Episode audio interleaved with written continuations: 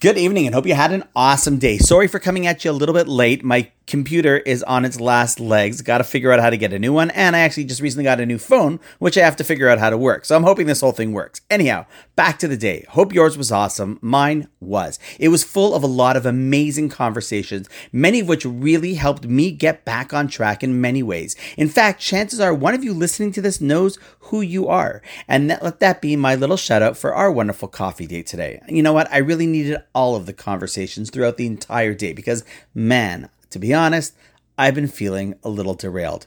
Anyway, when I was reflecting on the entire day, it reminded me of a nice idea that my good friend Reb Tzvi Sittner recently posted, in which he basically said that people often say they'll do whatever it is that they need to do to grow or to move forward in life. They'll do it one day. But he suggested, what if you flip that around and just said, you know what? Instead of saying I'll do it one day, what if I said today is day one?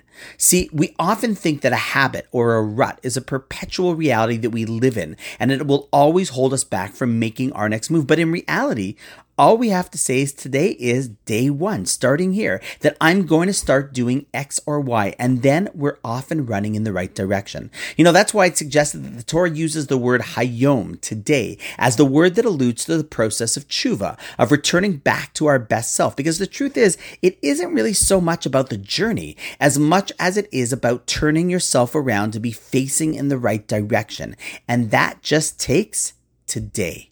Of course, it's easier said than done, but come on. With some good friends, some strong wisdom, a little reflection, maybe even a podcast or two, everything in life could be put back into place to make that one change from one day to day one.